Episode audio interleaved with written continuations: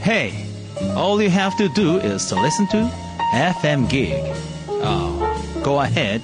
and make my day.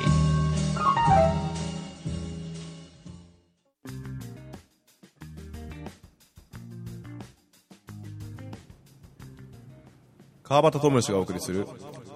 ァクトファインディング」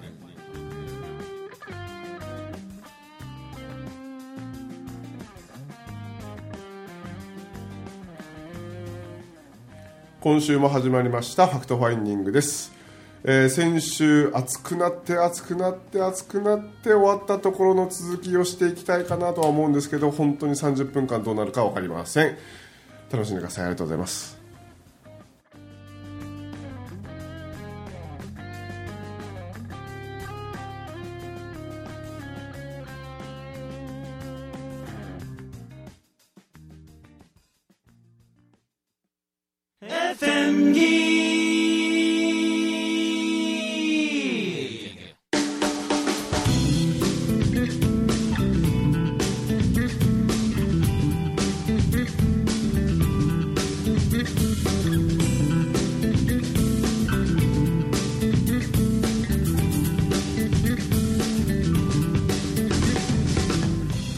今週も始まりました「ファクトファインディング」です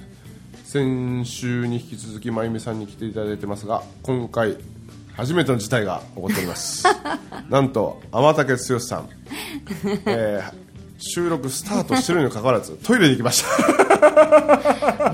わもう本当に笑うわも始うまっブてログとかより立ち悪い本当に帰ってきた帰ってきたおかえりなさい、いや帰 ってきた帰ってきた、はいはいはい、まさかの、はい、お待たせ。はい。はい、お待たせしました。まさかの不在という不在でしたね。急に催したから。急に催しち一ゃっ番今までで立ち悪い本当に そうた。失礼しました。びっく失礼しりました。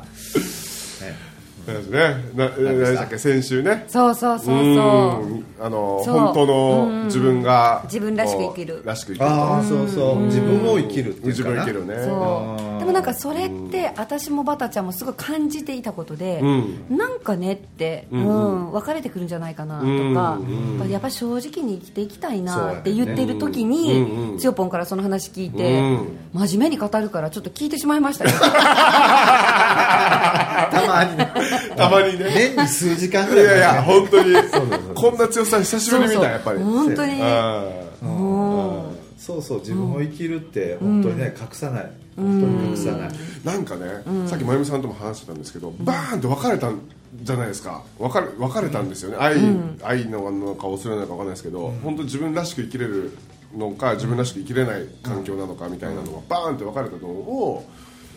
ああって客観的に見て、うんそれを逆にそのなんていうんですかねい自分らしく生きれない環境をこうシフトしていく愛の方にはいはいはい。自分らしくはい生きれるような状態を作っていくっていうのも作っていくのもありだとなんか一つのテーマなのかなってだから居心地が悪くなってきた職場とかを辞めてしまうっていうのも例えばありあれですよねそう、んでもそこに例えばいろんな恐れがあったりとか、うんあのーまあ、もちろんその給料のことだとかなんだとかとかね現実問で題でありもながら我慢してその嫌な人に合わせてそこにいる必要はない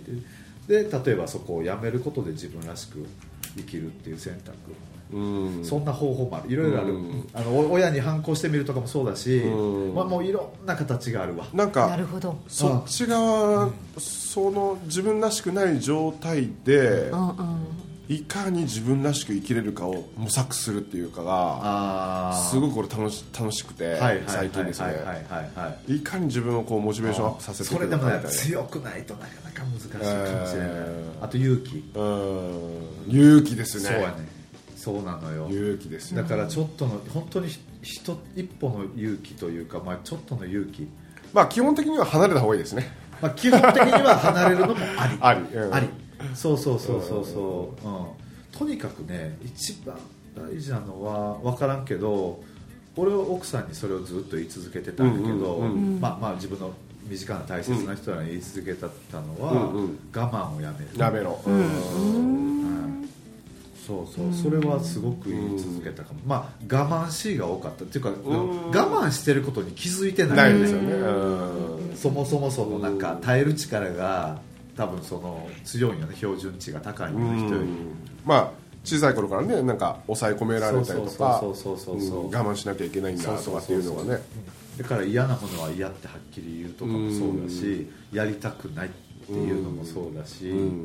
そうご飯なんかうちの奥さんだから月半分ぐらいを作るの月半分作らへんのちゃうかあなそうそうですかちょっとうんうちと勝負しましょうかもう最近料理の腕がこう上がってですよああそうあまあ僕はたまにやっぱするんであそうかそうかそうそあやってうくれるも人ないう家まあ外食もねもちろん多いんですけど、あのー家にいる時ってキッチンの時間キッチン立てる時間俺の方が長いですよ、ね、マジでめちゃくちゃ長いですよ、すげえすげえでもそれバター好きでやってる俺は好きだよでもそうやうなんうん、なんかうまいもんこうしたろとそうやなかでまなみちゃん別にその料理するの好きじゃないんよなあそうそうそうそうやなそうそうそうななんならやりたくねえぐあらいやりたくねえあうんまあ子供だと遊んでた方がいいみたいなだからそれって居心地がいいからお互いちゃんと一致してるわけやんそうかそうそうそうですね本当ねそしたら家庭の空気って良くなるし、もうでキキッチンドランカーですもん俺うわーやってそうやもう出来上がるあの出来上がるとどご飯が出来上がると同時に俺も出来上がってるみたいなな上手すぎるわすごいねね終わる今 日もそうなんや好きなんですよ結構、なるほど子ね供らが食うとねなんかあうまいとか言っておかわりとかすると、うん嬉しくなるんだ、え なるほあどそれ好きなんやわえうん全然あのそういうね料理の基礎的なものは全然ないですよ全くそんななんかないけど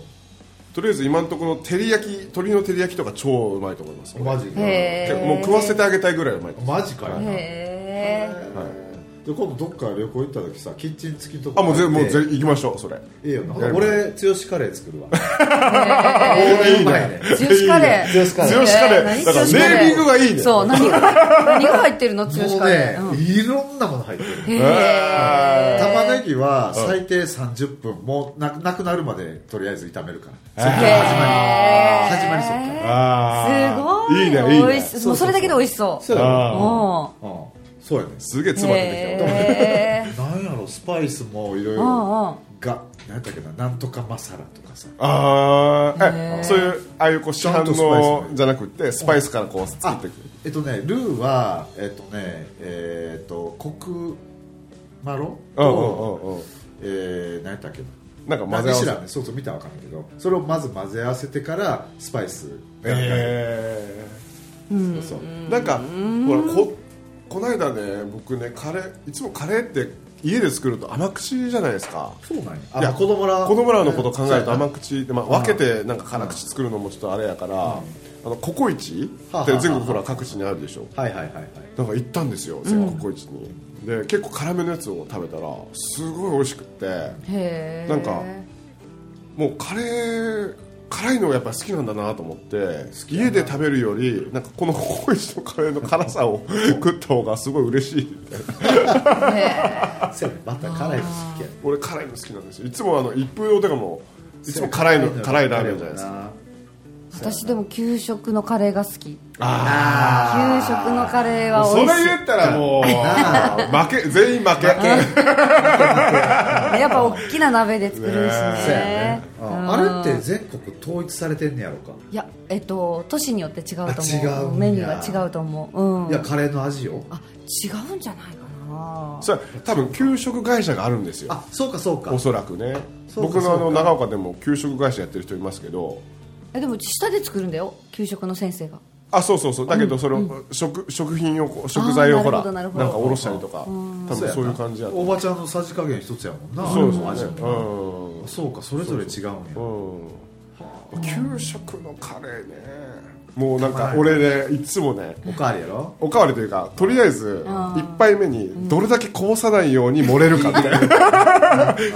ルールーをこううーああ食べる食べる食べるいや給食係がおった やろ、あありましたねもらうわけそうそうそううそんでもっともっともっともっともっもっとってやつやろ、はいへ俺もそうやったえカレーやばかったよなうん美味しかったうん食べたいなんかせやなあのカレーどこ行ったら食べれんねやろ学校学校や学校やあのカノアがこう小学校上がった時とか行ったらいけるんああや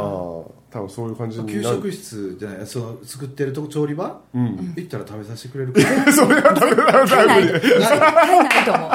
絶対ないと思うそうかなうん食べさせてくださいとか言ったら絶対怪しまれるわもう絶対 いやちょっと子供たちがいつも食べてるどどんだ けどういうものを食べてるのか給食試食会っていうのはあんねんあるんややっぱりねあるよねあるあるちょっとオーリーじゃオ食オべーたリことないーオーリーちゃんオーリーちゃんと聞いてくれてるのでそうそうそうかそうかうんちょっと楽し みちょちゃんと横向いてるよ聞こえてる言うてねあそうそうだからね、全然話変わっていい、うんあのね全然いいですよ全然いいですよ世の中のママたちはいは、とにかく我慢をやめた方がいいあ子育てで大事なまあ大事なことといろんな子育てがあるから、ん言ったらどれが正解か不正解かとかさーうん基本的じゃないんだけど、うんうんけどあの世の中のママたちがとにかくもっとパパを頼る、あなるほどんでパパにお願いする、うんで男の人ってさ結局こう気づかないわけやん言われな分からへんも全然分からうない分からへんよね、うん全然分からない何をしたらいいかとか、うんうんだからむしろ言うてもろうた方が、うんうん実は男の人ってあの喜んでやってくれるのよねそうそうそうそうやねんな、うんうんで一個だけちょっと注意してほしいのは注意注意入った 注意入ります注意注意注意どうぞ頼んだのにもかかわらず文句言うな言うのそうそうそれ言おう思ってそれ でで頼んだんであれば結果がどうであれ褒めてくれやそうそうそうそうだから俺たち小6やからそうそうそうそう小6なんよまゆみちゃんなるほど男って小6なのよなるほどどそうかだなんかうわからよかったそうねーっうんよくてやったねってあ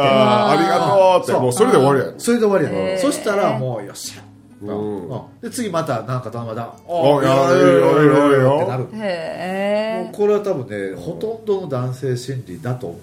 うのえなるほどそうだからその奥さん、まあ、ママとかやってくれないうちの旦那は何もしてくれないっていう前にんお頼ん願いですないるかも頼んむでないですもんね頼まむずねうんそうそうそうそうそううちの嫁さんは頼みすぎてますけどね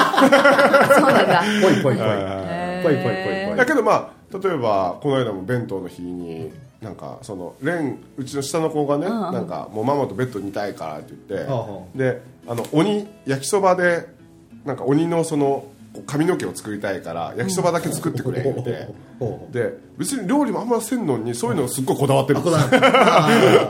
ほんでなんか「まあ、分かった分かった焼きそば作るわ」っつってでキャベツなんか入れて言ってで人参を切ってる瞬間人参を何切りいちょう切りっていうんですかねああのこういうあこのなこういうのやろ円にしてはいはい4分のそうそうああ1いちょう切りいちょう切りいちょう切りうんこれいちょう切りしいちょう切りにしたんです俺うんいちょう切りにして細かくこできんねうやっやややったやったやったんですよおうおうおうほんでやった時にあこれはまさかもしかしたらこの人参の切り方で文句言われるかもしれないと思ったんです俺へえ本当にうんうん根深いなね、でしょ、うでそっから、あの何こうまあまあそれで別にね作ったんですけどキャベツと,、えーとピーマンと人参入れて、えー、と豚肉は、まあ、細かく入れて、まあ、作ったんです けど終わって「ではあ終わった」っつって起きてきた起きてきてこうねんと起きてきてでにその人参の切り方で文句言ったんですよへーあそうもう俺その瞬間からスイッチダウン、ボーバーンってなンもう俺に何も頼まないもあー ういい加減にしてみたいな、ここれが男やねうん、それもう分かりやすいなと思ってわかりやすい典型的やわなるほどうんもう俺一切何もしないから、自分でやって全部うん典型的 やな子供やん子供やんうん子供そうそうでもこれがほとんどの男の人が実はあーこなれるほどで、ねそうなんよだから頼っまあねお願いされて、いやいややってるわけじゃないから、そやうりだたくねてやってるわけだけそどうもだって力男性って女の人のやっぱり力になりたいのよ、うんそれが奥さんであったり身近な人であったりそれこそ道行く人で女の人困っとってもしお願いされたら助けるやんもちろんもちろん、なあはい、ももちちろろんん助そうかなんよだから男ってそういう生き物やからうんだから女性がもっと賢く賢くなってっていう言い方あれかもしれんけどなるるほ男どをうねまく使うそうねそうそうそそうそううねそうそううそう男を生かしてあげるうんそうそ生うそうかしてねわ 何笑ってるいやほんいやいや まそうよ本当それで、うんそのイチョウぎ人参の切り方一つをなんか言わなければそのままで終わったのにそこの中でそうなえんなんかか切り方がおかしいって言われたん切り方なんかなんでこの切り方したのみたいな うっそと思 ってマジ一で番言うたらあかそうんそうそうでああもうここだよなとか思ってもうその境目は分かってるんですよそう俺のスイッチダウンしたのあそうそう境そう目は分かってるから別にその時に「ああ焼きそば作ってありがとう」って「鬼のこのあの髪の毛できたわ」って言って、よかったものをなんか自分がテンパってるのか、なんか忙しいのか分からんけどまあそうなってしまったそうそうわかるでもね俺ら世代、まあ、まゆみちゃんとか、まあまあここはもう完全同じ世代やけど、うんこの世代の人らってやっぱ褒めまあまあもうまゆみちゃん先生やから褒められ慣れてないから、ああそうか、ね、だからどう褒めたらいいかわからないって、受け受け取ることもなかなかできなかったりとかそうそうそうそううんそう受けるそうそう受け止めるのもそうだしだからめっちゃビリーさんうなずいてたけど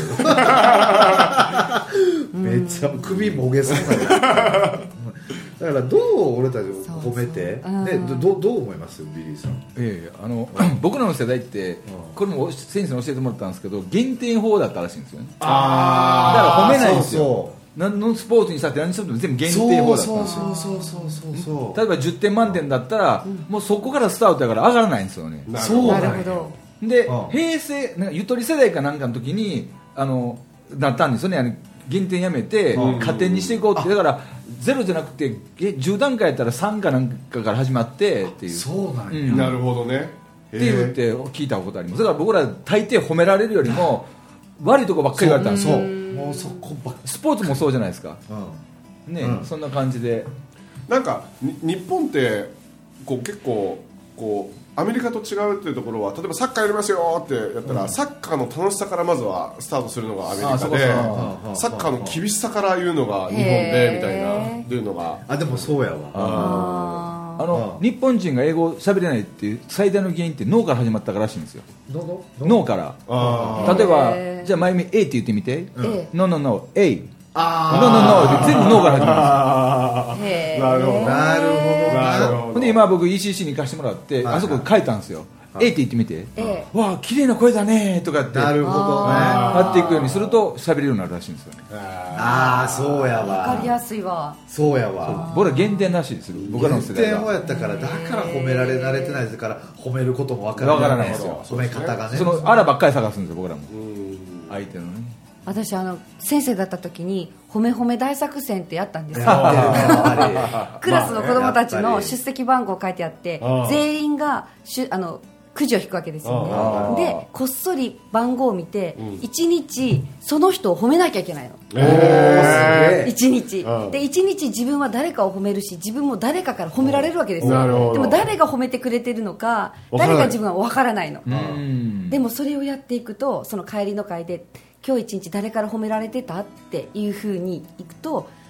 褒められ慣れてない子は褒めることを受け取れない受け取れないね受け取れないそうそうそしてで褒め褒めることができないからノートが綺麗だねとかって言うそこでノーノートじゃないやろ って何を褒めていいかがわからないそうだけど誰から褒められたって言ったらうね琴音ちゃんから琴音ちゃんから琴音ちゃんいやみんな琴音ちゃんからじゃないやんって言ったら琴音ちゃんはみんなのことを褒める子なんですよ日頃からなるほどねそれをやると本当に自分が褒められ慣れてないっていうことが分かるなるほどねでも褒めてないよねって褒めてもないよねって言ったら褒めてもないってでも琴音ちゃんがいっぱい出てきたってことはそう琴音ちゃんはいっぱい褒めてくれてるよねっていうことをやるなるほどえそれを何十年も前にそうそうやってたのんやそうそう素晴らしいそうだから褒めることがすんごい上手になっていくよだからあの、えっと、お母さんたちがその本読みでね来てくれたら感想をうちは必ず言うんですよ、そしたらこのこのなんか物語がこう良かったって言うんだけど子供の中で入って声が良かったですお母さんのとか読み方の間が良かったですとかって言うからうちにみんな来たがるのお母さんたち褒めてくれるからそうでも絶対言わないかんからもう聞きながら絶対いいとこ探していくっていうのはもうクラスのルールなの子これってでも長所探しにもなつながって、でましてもう今度は自分に対しても長所が見つけれるそこやつなんにでなするよよねそこなんですよね結局ね結局その長所見えてるのは自分の心が見えてる自分の心の中にあるものが見えてるわけじゃないですかそうそうそうそうそうだから最高ですよね、まあ、その原理原則がどうのこうの関係なくても、もうそういうことをするっていうのがあの三角形の法則じゃないですかあの自分は他者をこう褒めることができる、で自分は自分を褒めることができる、で他者は自分を褒めてくれることがで、してくれるっていう、この3辺は本当に正三角形やから、確かにもうずっとこの正三角形をどれだけ大きくするかっていうところだと思うんですよね、でもちろん外側に褒める言葉をいっぱい出すっていうのも、その増やし方もあるだろうし、それが増えれば当然ねもうひともう2つの辺は増えていくわけだし増えてくよね逆にもっと自分自身を褒めてあげることによって、褒めね上の2辺はこう伸びていくわけだからセルフ褒め褒めねそうですね、ねえうんああそういう世界観でね生きると最高ですよね、ねえ大事やなやっぱり小さい頃からそれをやらってもらえてることが幸せすぎますよ、そうね、よななああの文明さんの講演会の中で僕一番泣くエピソードがあって、あの文明さんがそのいじめられてって省かれて、でなんかちょっと不良グループに入って、はいはいはいはいで警察が家に迎えに来てでお母さんはもう晴天の霹靂でもう毎日その楽しかったっていうようなことを報告してるのに、なんでうちの我が子ですかってそのねああ警察に連れてかれるんやってなった時に、その翌日ねほら、あのーお母さんがいなくってであーってなって絶対学校に文句言いに行ってると思ったら、お母さんがその教務室で土下座してたっていうのを、もう僕そういうエピソード大好きで。でそこから宮城さんはそのこうクラスの名簿とかも学年の名簿とか全部覚えていいところ探しをし始めたんですよねもうそれすごいなと思ってやっぱそういうのは原点にこうあるとなんか基礎がね心の在り方がやっぱり変わってきますよねいやー全然変わってくると思う、ねえいや見えるもの絶対変わるもん、あーあーなんかちょっとハプニングあいやこないだ全然ちょっと話変わってもいいですか、うんこないだすげえあの大分でですね、あの五円積み大学の修了式があってですよほんでえーっとある社長がいらっしゃって福岡の社長なんですけど、まあ、世界500人に選ばれるぐらいへ社長、えおね、九州でだとジャパネット高田とう高田の社長とんもうその方あな何が納税え納税えっと、どういう基準なんですかねあれはちょっとどういう基準なのかわかんないですけど働きがいがある働きやすい職場ーそれとそうコいミうュニティ取れてるなんか 3, つのところで評価されるらしいですよねでその社長がですねそのあの僕はもうマネーの虎になりたいとほうへえええー、と思ったんですよ、うわーそっかそっかマネーの虎ば番組懐かしいなあの吉田栄作のまマネーの虎みたいなほんで、まあ、そんな風にしか思ってなかったんですよ僕はですねでああこういう人もいるんだなとか思ってたんですけど二次会終わって三次会の時にちょうど文明さんが僕のトイレにいてその隣にその社長がいらっしゃったんですよほんで文明さんがね言ったんですよ俺は悔しいとうんその社長がこんだけ隣に金を出してくれる人がおるのに、俺はやりたいことが今ないないってほうほうほだから悔しいって言って、マジあそういう感覚ねみたいなでやっぱりそのその時に思ったのはこう感情だよなって究極感情を味わうために僕らはこう生きてるわけであってでその社長さんがそのマネーの虎になって誰かにこう投資した時の感情を味わいたいんだよなーってふーって思った時にまんま文明さんがその社長に向かって「社長やっぱそその感情を味わいたいんですよね」って言ったんですよおおへおいや やっぱそうやよなーと思って感情よ、うんもうそこに尽きるというかでもそこからなんか全然こうなんか自分の伝え方というかが変わってきたというかですね、もうある意味そこだけにもうフォーカスかけて、現象はもうどうでもよどうくでっもていいよそのなんていうんですかね例えばネガティブな現象が起こって感情を感じる、うん結果的にその裏側にある愛の感情を感じるためにその現象を作り出してるだけのそうそう話そうそうだからそうそうそうその愛の部分をいかに見つけるかどうかっていうとこうんうんろやと思うんでもうここだけ伝えられればもうなんかもう最高だなと思ってなんかそんな感じで最近なるほどねうん、かっこいいななかっるほどねこいいなと思いました感情よねうんイメージングも俺らが勉強してきたのはやっぱり感情が現実化やからうんやっぱり感情のバイブレーションが一番強いようねんうん思いそうやな思いのバイブレーション言葉のバイブレーションで実は一番感情のバイブレーションこれが現実化だ,、だからワクワクすることが大切とか感情ねうん、いういやーいいですよ、本当もうその社長にはですねなんかいろいろ勉強、まあ、あのまた大分に行くんで多分お会いできると思うんですけどねあのものすいやいやいやものすごいお金を持ってらっしゃるわけですよね。でその三次会のそのお店も全部その社長が出してくれたんですよ、へえうん出してくれて、でつってもまあみんなもう結構ベロベロでそんなにあのあれだったんですけど、そこのセルフサービスでレジのレジまで行ってオーダーしてカウンターカウンターにオーダーしてそこからテーブルに持ってくるっていう,、で川端君ってこのハイボールをね僕ご馳走したよねってはいありがとうございますごちそうさまですこれをマイナスで受け取るかプラスで受け取るかだよって言われたんですよマイナスで受け取りなさいって言われたんですよへマイナスで受けマイ取るナスで受け取りなさい、ほうほうほうマイナスで受け取りなさいってどういう意味かというとこれをもらっていただいたからラッキー、えっと、1杯浮いたとかラッキーとかそういうあよかったじゃなくてこれのマイこれをマイナスと受け取ってこれをお返ししようなるほどねそういう取り方をそういう一杯のおごられ方をしなさいおとおなるほどそうなんです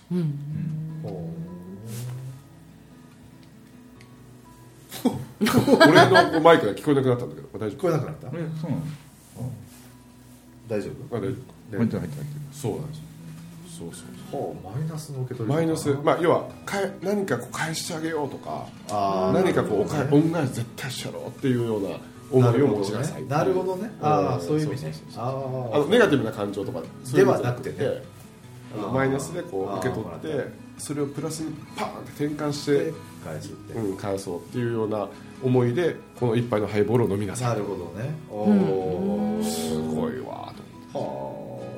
いやマネーえマネーの虎ってさあの投資するやつあそうそうそうそうだ誰かが夢を語るんだよねそうそうそうそう時間大丈夫ですかこれ大丈夫あ大丈夫これ5分になったら終わりですからはいはいはいああなるほどねあオッケーオッケーそうそうそうあのプレゼンするんですよそうやねそうそうそうそうあこういう時昨日その話しとったとこやへえ俺知る友達マジっすかそうびっくりしたうわーそれをやりたいなーってっえていう話してたとこやったーえーで俺もなんかあんまりこうなんかお金稼ぎたいとかっていうのはあんまり執着なかったんですけどその感情をちょっと味わいてえなって思ってそうやね俺がね金を生み出す人やねんってあーあーあーっていうなんかそのいろいろ見てくれる人がおって友達がおってなでその人があのつよちゃんってねどういう人かって言ったら周りに自由と、えー安心と豊かさを与えるためにも生まれてきたような人うんもうあの今世のそういう課題がない人ってういうーんであそうかもしらんっていう話をってだからであとは金をもうもう無限に生み出せる人、うんへ限え界値がないって、うん、って聞いた時に、うんなんかそのマネーの虎みたいな話になったのでちょっとやばいすあごいそう俺シンクロ投資したいって言うたんよー何年後かに出てるかもしれませんよねあほんまやあー素晴らしいなんかやっぱり自分たちの物差しでは測れないような人たちとこう会えるっていうのはすごく嬉しいですよそうですね枠が外れていくよね